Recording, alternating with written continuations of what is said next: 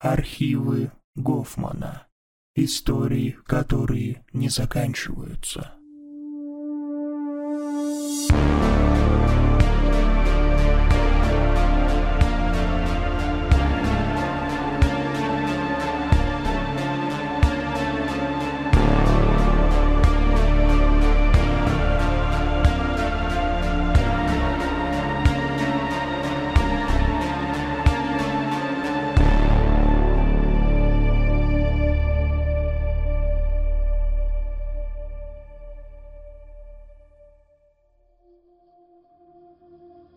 Эта история произошла со мной в детстве, в 90-х годах, когда еще ни о каких крипипастах и смертельных файлах никто ничего не слышал.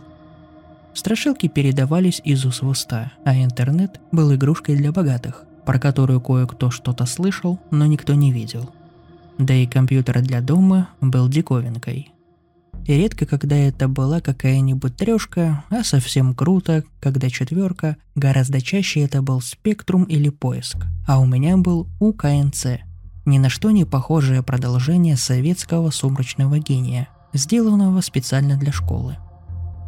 В свое время одной из школ подарили компьютерный класс из 286 машин, а бывший там класс у КНЦ распродали, и я уговорил родителей на эту покупку – Благо денег за компьютер просили очень немного. Мне при этом досталась учительская машина с дисководом. Остальные грузились по сети и в целом были совершенно, без этой сети, бесполезны, демонстрируя при включении надпись «Загрузка из сети» и целый ящик дискет, как новых, так и бывших в употреблении. Исследование их содержимого было очень увлекательным занятием. Не всегда это было просто. Многие дискеты уже не читались, некоторые были затерты. Информация на них осталась, но разметка файлов уничтожена. Либо файлы просто были удалены, это самое легкое восстановить такой файл было проще, чем в DOS, а многие просто лежали на дискете и ждали. Конечно, большинство файлов были просто заданиями по программированию. Нарисовать график функции с осями и цифровой или просто домик с солнышком и бабочками – а также кочующие с дискеты на дискету игры, в первую очередь со знаменитым сталкером. Но там были и более интересные вещи. Самописанные игрушки, программы, порой непонятно что делавшие. Дневник девочки, который, судя по тексту, в течение месяца была заперта в компьютерном классе и пыталась выбраться. А по ночам к ней приходили потусторонние друзья – надо будет откопать этот файл в залежах и опубликовать. Захватывающее и жуткое чтиво. Был настоящий файл-вымогатель, который показывал всякую чушь в духе доморощенной УКНЦшной демо-сцены. Зарисовывал экран абстракционизмом из разноцветных линий, кружков, прямоугольников, рисовал звездное небо, фракталы Мендельброта. Все это довольно неторопливо, так как на бейсике написано – а в конце этот наглец рисовал хорошо так оцифрованного гопника на корточках и в кепке, который требовал денег за просмотр.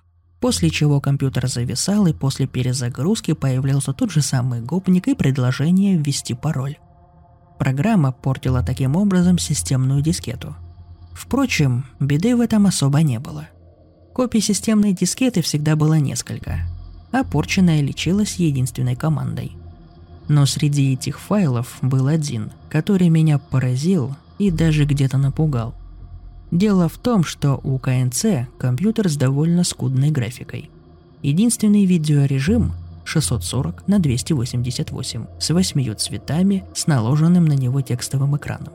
Да и процессоры, их в УКНЦ 2, значительно медленнее, чем какой-нибудь микроконтроллер из детской игрушки нашего времени – хотя в свое время это был один из самых мощных советских школьных компьютеров.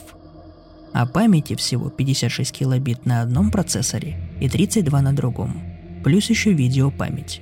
Так что чудес графики от него ждать не приходилось. А тут после запуска файла под именем LLSAF, который был единственным на дискете, компьютер сначала долго стучал и скрипел дисководом. Потом затих, и на экране появилась фотография – черно-белое. Впрочем, монитор у меня был черно-белым, но с плавными градациями серого, которых явно было намного больше восьми. На ней был изображен наш заснеженный райцентр, над которым висела классическая летающая тарелка огромных размеров, а где-то сбоку два вертолета. Потом фотография сменилась, как в слайд-проекторе, закрывшись темной шторкой, а после чего на ее место выехала плавно новая фотография. На этом снимке были заснеженные сопки на заднем плане, а на переднем несколько кривых лиственниц. И темное пятно. На мгновение увеличивается яркость и становится ясно.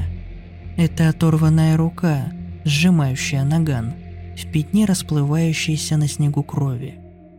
Снова сменяется слайд. Комната, диван, книжка, на стене ковер, сервант с хрусталем. Все это в расфокусе. Фокус на маленькой штучке в центре кадра, которая висит в воздухе. Разрешение экрана не позволяет разглядеть, что это такое. Что-то эллипсообразное, в каких-то пятнышках. Вроде живое. Новый кадр.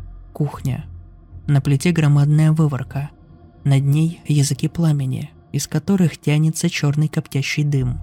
На потолке уже хорошее черное пятно. В углу кадра фрагмент стоящего ребенка. Снова улица, двухэтажные деревянные дома, на заднем плане сопки. Весна, лужа, солнечно. Мальчик на велосипеде. Что-то гнетущее, но не ясно что. Лестница. Видимо, в одном из этих домов. Пролет кончается провалом. Площадки наверху нет. Из провала какой-то свет. Огонь, что ли? Точка съемки где-то под потолком. Мятая газетная вырезка. Заголовок. Хотите верьте, хотите нет. Ниже читается «Это были пришельцы». Дальше текст, который невозможно прочесть, но заметка знакомая. Была в какой-то из киевских газет где-то года 90-91. Следующий кадр. Известный всем у нас дом. Телевизионный ретранслятор, стоящий на довольно-таки труднодопустимой вершине одной из окрестных сопок. Фотография снята с близкого расстояния широкоугольным объективом, и хорошо видно, что дом уже не функционируют. Антенны повалены, кунг с аппаратурой и электрощитовая вскрыты и выпотрошены. Рядом валяются остатки каких-то растрепанных блоков. Странность этой фотографии была в том, что на самом деле ретранслятор исправно работал и был цел. При этом на фотографии четко идентифицировался по ряду признаков. Снова странный кадр. Ванная комната. Из стены над ванной бьет горизонтальное пламя – подобно пламени стеклодувной или сварочной горелки. Длинная, почти достающая до противоположной стены. Ванная освещена этим пламенем. При этом горит еще лампочка, но как-то очень тускло. Или это пламя такое яркое? Снова знакомая комната с диваном и ковром, на этот раз отчетливая и хорошо освещенная. В окно бьет солнечный свет – только часть ковра покрыта какой-то серой бесформенной массой с морщинами по всей поверхности. Это был последний кадр. После этого на несколько секунд показался экран с текстом на неизвестном совершенно непонятном языке, латинскими буквами в обычном текстовом режиме. А затем на экране появилось сообщение. Двойное зависание. И под ним обычная строчка с адресом и содержанным памяти по этому адресу – Перезагружаюсь, а дискета чистая. 80 дорожек по 20 секторов, по 512 бит и все нули. Ни фейковой системы, ни файлов. Ничего, как будто тест МЗ САФ прогнали. Совершенно непонятно, как такое могло быть.